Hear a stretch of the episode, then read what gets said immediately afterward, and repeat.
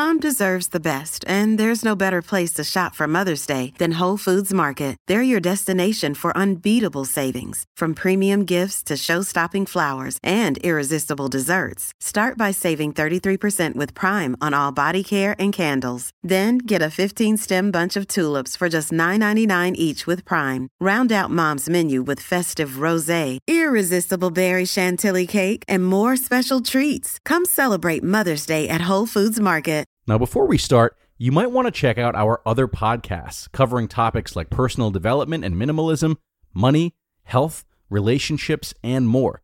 So, to optimize your life in other areas, just search for Optimal Living Daily in your podcast app. Now, on to the show. Hello, everybody, and welcome to another Q&A edition of Optimal Relationships Daily, episode 1007. I am your host, Greg Audino, happy to be here and wishing you a good weekend ahead.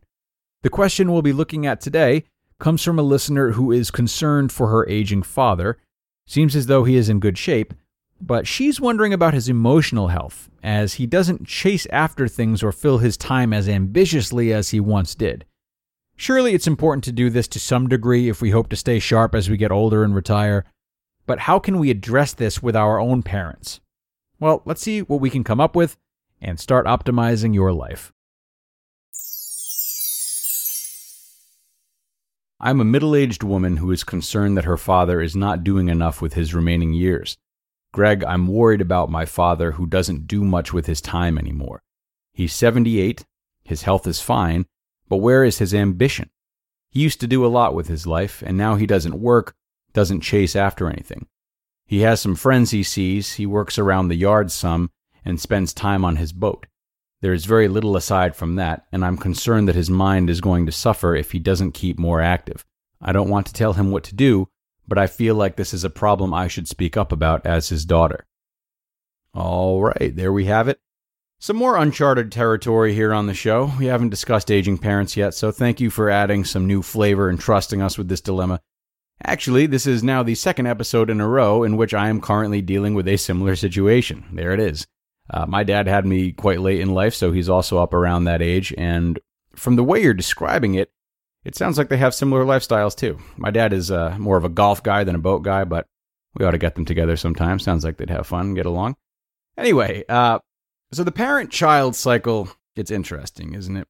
Depending on the circumstances, a lot of adults, especially around your age, find themselves sort of returning the favor and taking care of their parents when they can no longer take care of themselves, just as they took care of us when we couldn't take care of ourselves.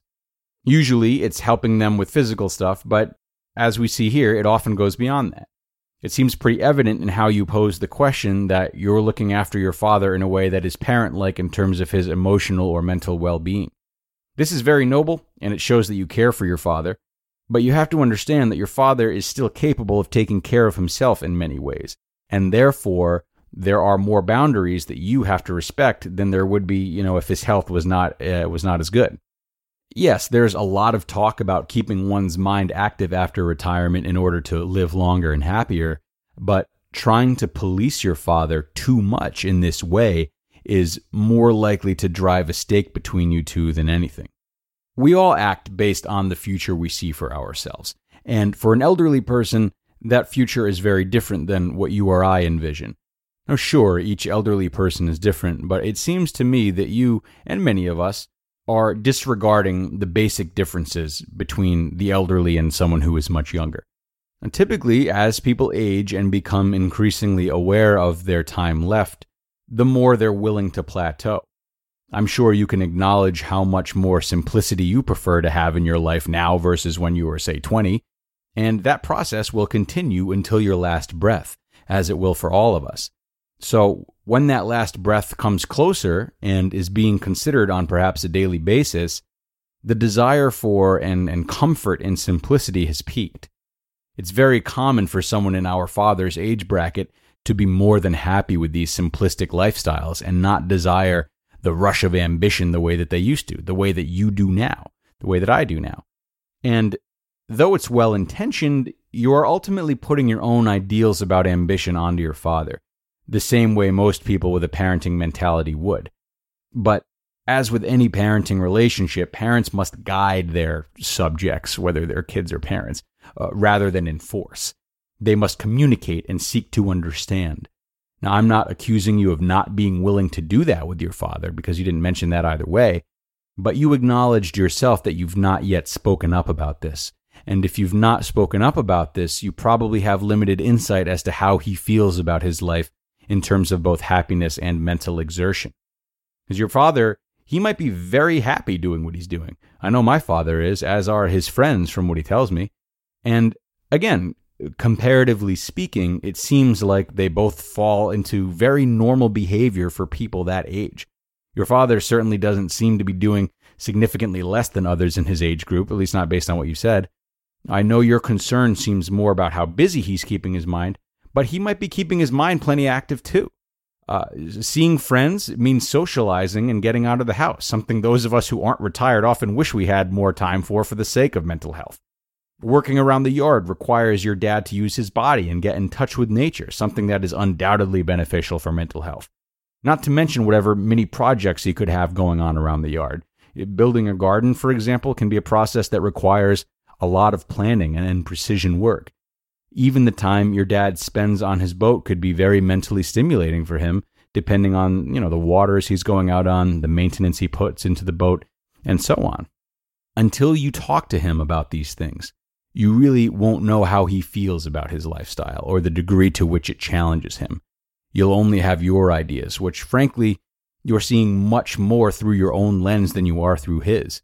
As both a caring child to your father and an anxiety ridden adult to yourself, you can and should gently express your concerns to your father.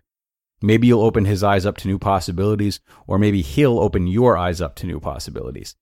The priority should be to respect your father's choices and to let him know that you care about him and communicate with him and do what you can to maintain a good relationship with him while he's still here.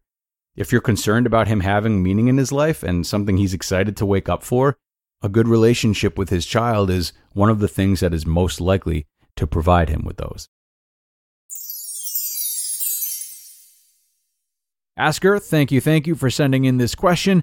I do hope my answer helped, and I hope everyone out there was able to get through my rambling. you know, even when we have the best of intentions for someone, we still need to be careful with how we present those intentions. And remember that our perceptions of our intentions will not necessarily be the same as other people's perceptions of our intentions. It's hard to keep this in mind, especially when we are so convinced that we're doing right by someone or that we know what's best for them, but it's very important to keep in mind nonetheless. Not everyone needs or wants our help as much as we might think they do. Guys, if you've got a question of your own that you'd like help with, we are at advice at oldpodcast.com. Advice at oldpodcast.com. Email us your questions there. We will do our best to answer them here on the show. But for now, have a great rest of your Saturday, and I will see you back here tomorrow for another narration where your optimal life awaits.